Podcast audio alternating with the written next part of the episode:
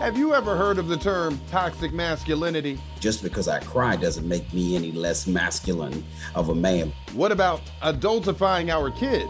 When you have children, based upon their race or culture, they're assumed to be more mature. I'm 10 Tampa Bay's Frank Wiley, and these are just two of the topics we'll explore together each week in a Frank Conversation podcast.